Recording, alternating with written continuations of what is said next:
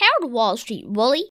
In part one of short selling, you said short selling has some special requirements. Can you tell me more?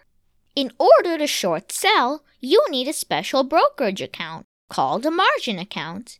In this account, you need to set aside some money called margin amount, as well as the money from the short sale until the shares are returned to the broker.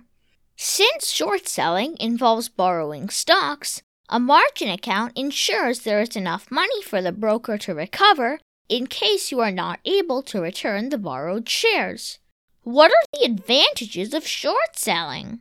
The main advantage of short selling is that you could make a lot of money from a falling stock price if your prediction is right. You could also reduce your losses by hedging your position. Are there any disadvantages?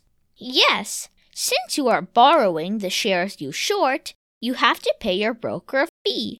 And the longer you wait before returning the stocks, the more the fee is. You also pay commissions for the trades. Also, to short sell, you need to have enough money to maintain a margin account.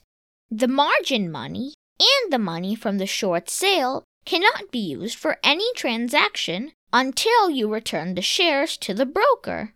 Should I short sell? Short selling is probably not the best strategy for new or inexperienced investors since it is so risky. Even if you do make a gain, commissions and fees can quickly add up, eating into your profit. But there are other investment strategies that can help you make consistent gains. One of these is called dollar cost averaging. Thank you very much, Wall Street Willie. You're welcome, Super Cooper. Remember, finance is your friend.